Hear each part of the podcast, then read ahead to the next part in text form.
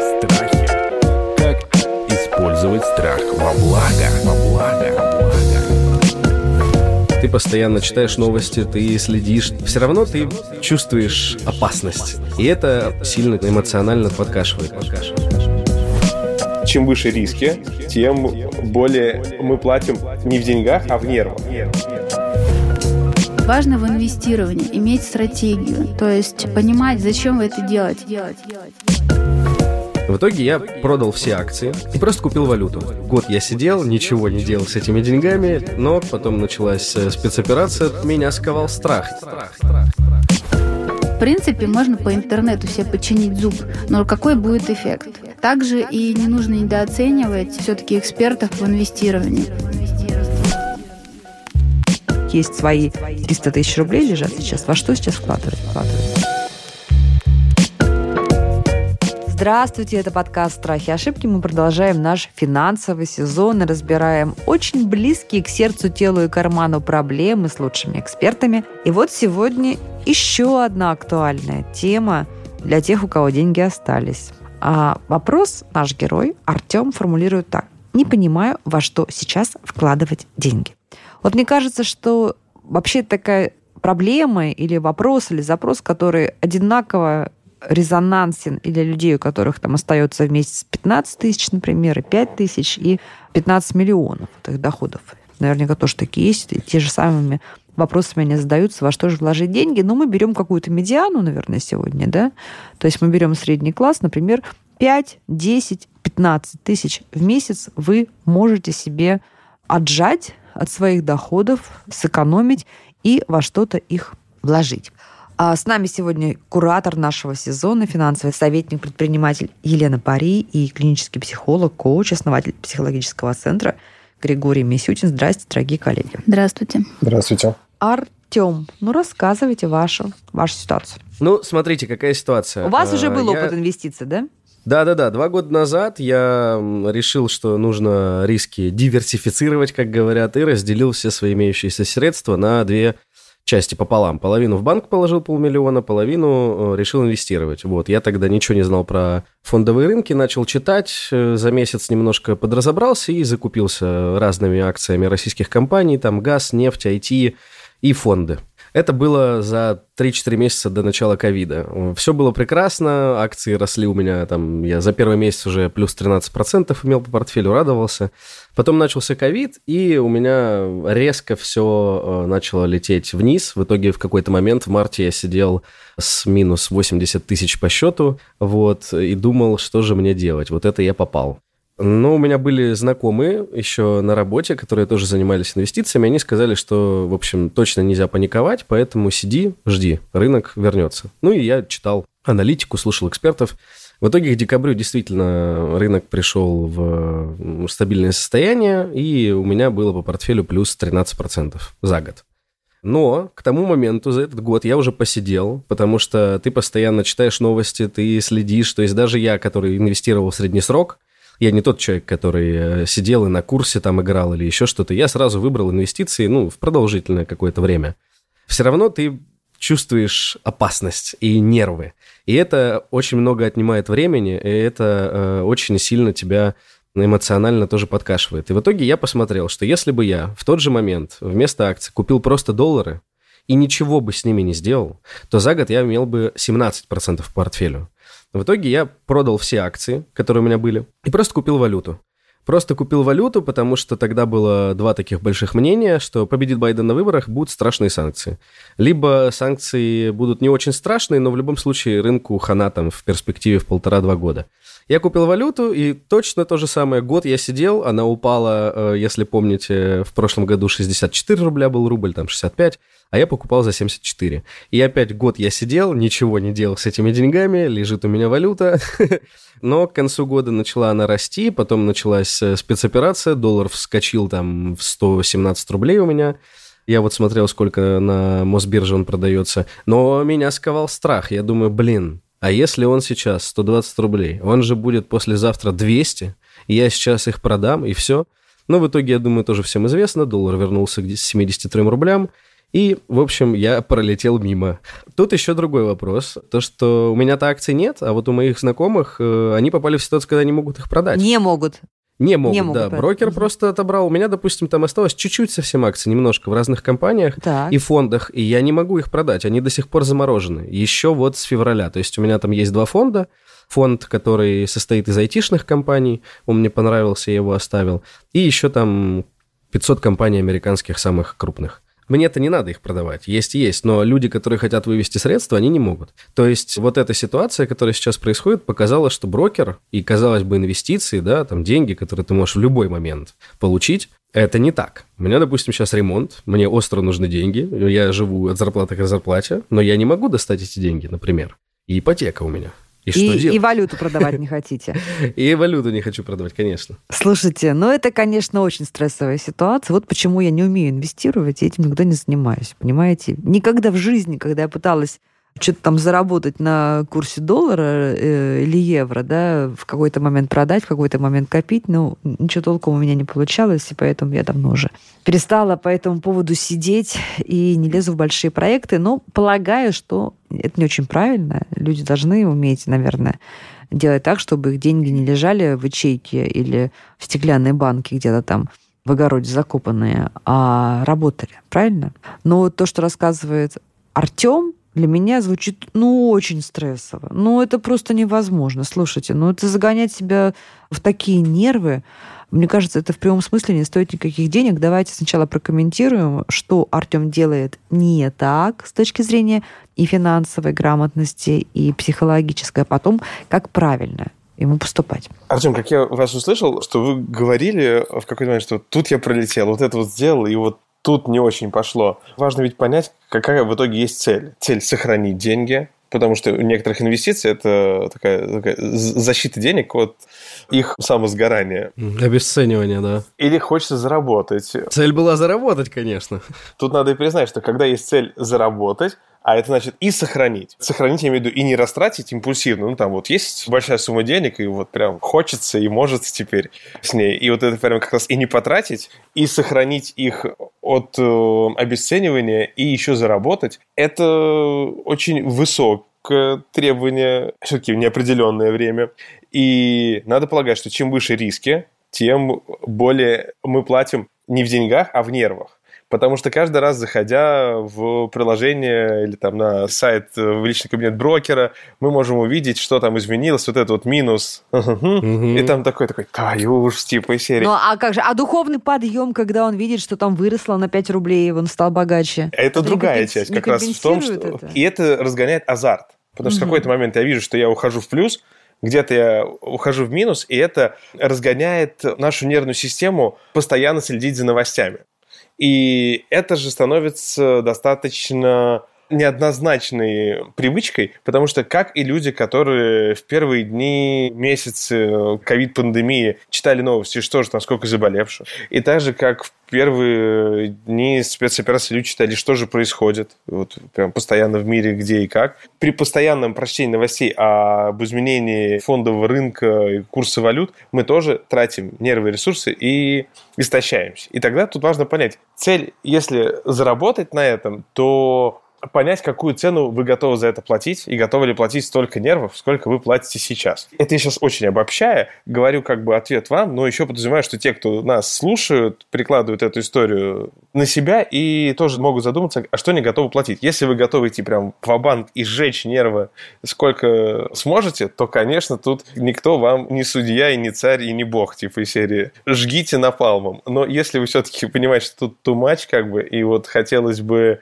экономичнее и бережнее к себе, тогда важно подумать, может быть, и цель смягчить. Ну, то есть, как минимум не заработать, а сохранить. И это будет упрощение, конечно, цели, но оно сохранит нервы и вам, а нить вам нужны на тот же самый ремонт. Ремонт – это и одно О, из да, таких это э, бедствий, стресс. которое происходит в незапланированном порядке. Ну что, хорошо, ход. Елена, давайте, с точки зрения финансовой грамотности, стратегии, тактики.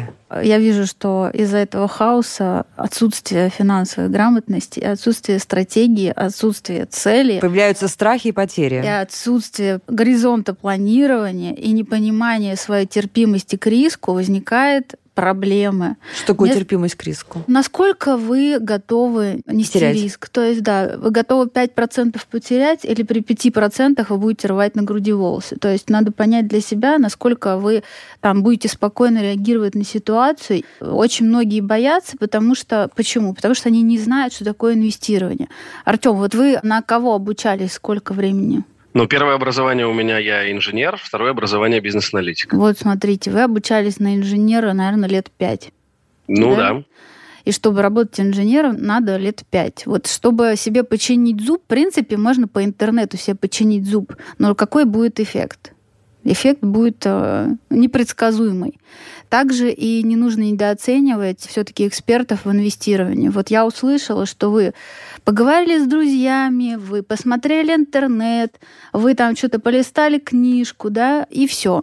Важно в инвестировании иметь стратегию, то есть понимать, зачем вы это делаете. Я услышала там, да, то мне нужно сохранить, я получил деньги, то мне нужно приумножить, то мне нужно это, то мне нужно то. То есть непонятно, какая у вас цель. В итоге у вас, вы говорите, ипотека вдруг да, нашлась, и вам вдруг нужно ремонт делать. То есть тут нужно заниматься финансовым планированием и понимать, что если вам эти деньги не пригодятся минимум в течение трех лет, вы можете их инвестировать.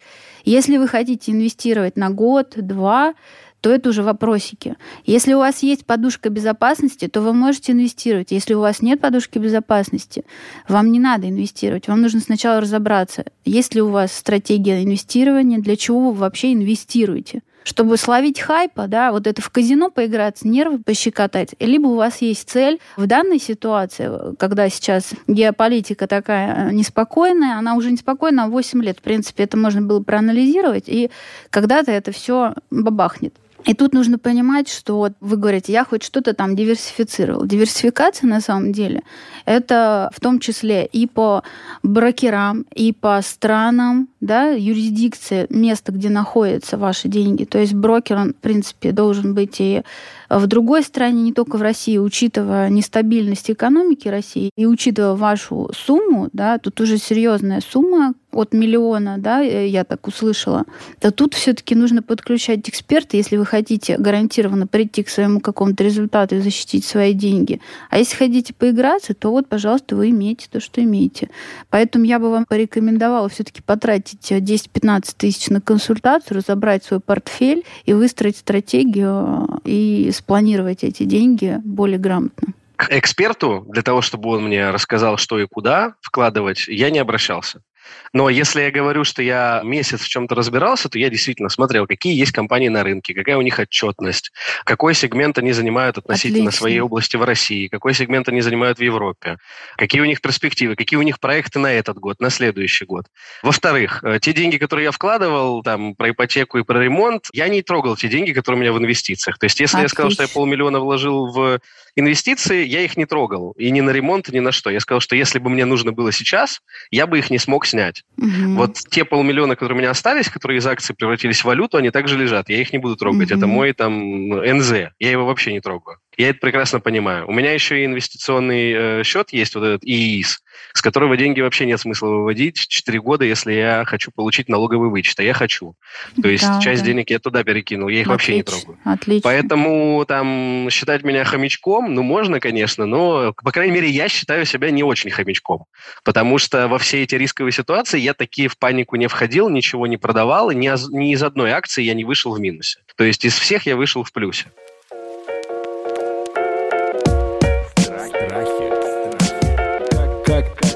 Использовать страх во благо? Давайте мы вернемся, собственно, к теме нашего сегодняшнего эпизода. Во что нужно сейчас вкладывать? Вот для тех людей, у которых и мечки, между прочим, может быть, да, и у них есть там свои 300 тысяч рублей лежат сейчас, во что сейчас вкладывать можно? Когда э, происходит какой-то кризис, в том числе и военные э, действия, да, как сейчас, больше всего пользуются спросом, и это объективно, золото, сейчас металлы, Если посмотреть, что палладий всем сейчас необходимо, а мы поставщики большей части палладия. Палладий... Что, купить кусок палладия? Ну, мы на фондовом рынке все-таки инвестируем, угу. поэтому можно купить кусочек в фонде палладия. Поэтому ну, то есть важно не, и не, не покупать слиток золота, да, физически. Ну, а где вы будете хранить? Это дополнительный угу. риск, да. дополнительное беспокойство. Поэтому я говорю, нужно стратегию. Что вы покупаете, для чего, на какой срок?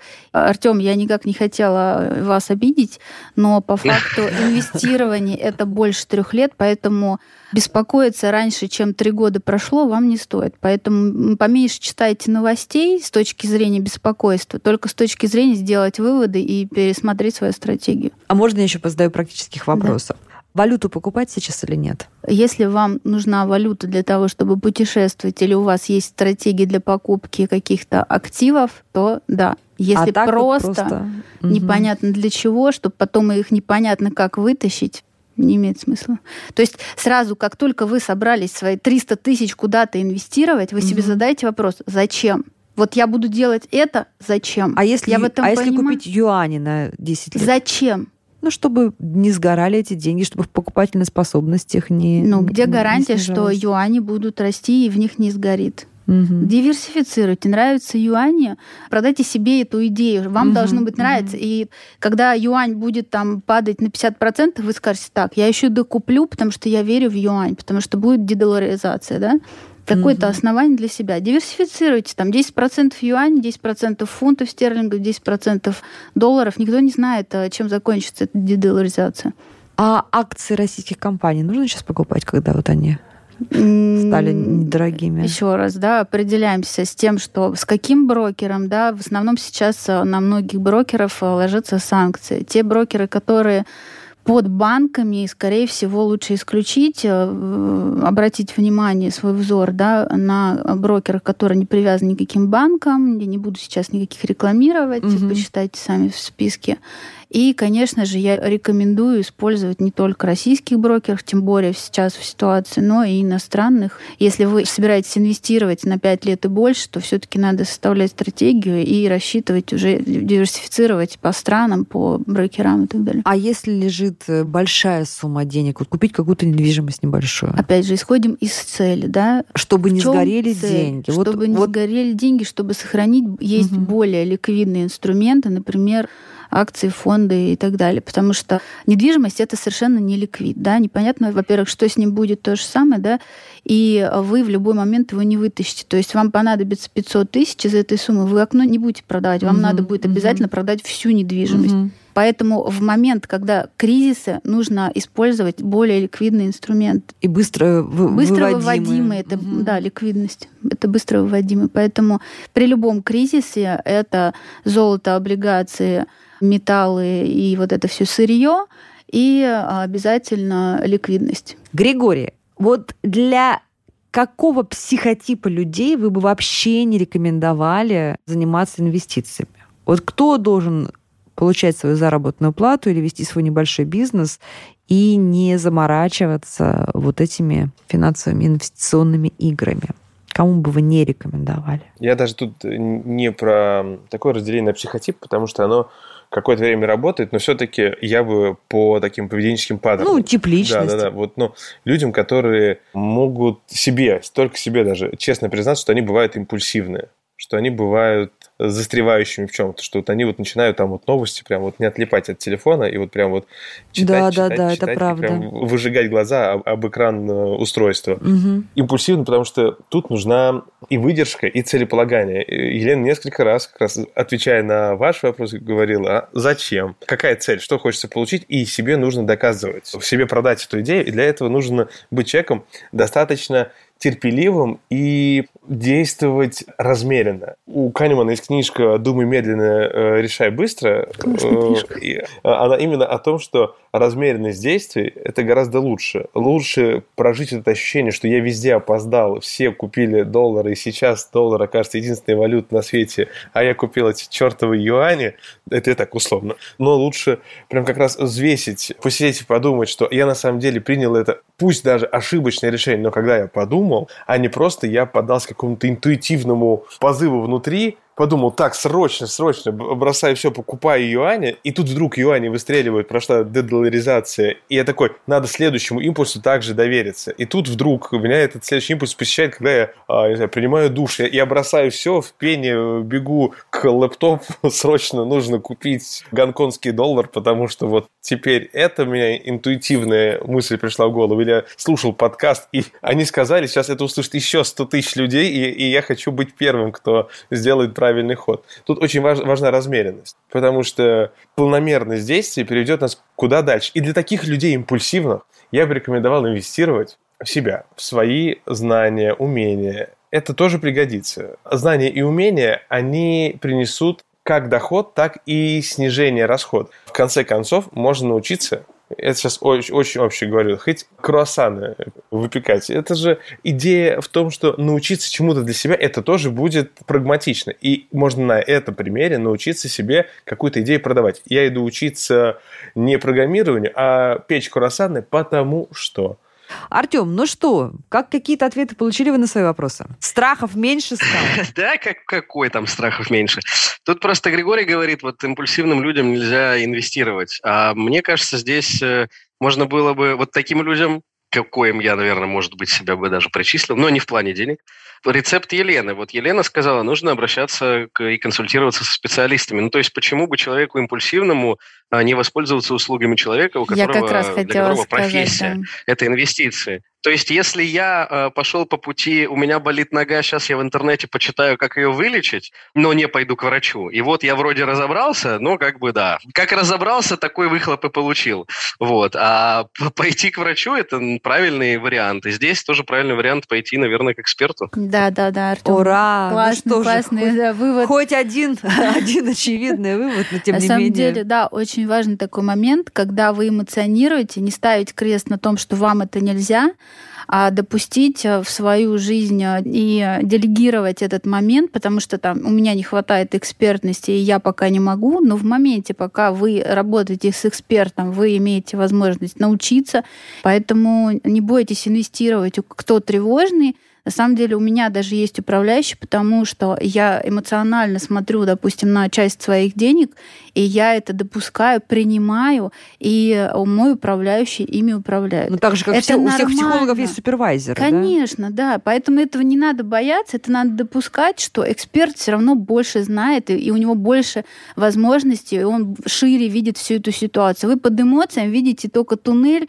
в моменте, то, что понимаете, то, что знаете, и, и те, какие возможности у вас есть. А того, что вообще на самом деле там 60 тысяч инструментов, вы даже не подозреваете делаете? Как раз моя идея была не запрещать, а научиться последовательности действий, прежде чем браться за инвестиции. И поэтому делегировать – это один из таких последовательных шагов, которые требуют Аллилуйя. спланированности. Договорились, друзья мои. Значит, чувствуете в себе силы инвестировать внутренние, эмоциональные, отбрасываете страхи и идете к эксперту, которому переложите на его плечи всю ответственность, заодно заплатите денег, ну там, глядишь, все у вас получится и разбогатеете. Это был подкаст «Страхи и ошибки», финансовый сезон. Говорим о том, что близко к вашим кошелькам. С вами была Антоля Лосева. Пишите, пожалуйста, мне вопросы, предлагайте ваши темы, все разберем. Подкаст «Страхи и ошибки». Подписывайтесь на подкаст на сайте ria.ru в приложениях подкаст с Web Store и Google Play. Комментируйте и делитесь с друзьями.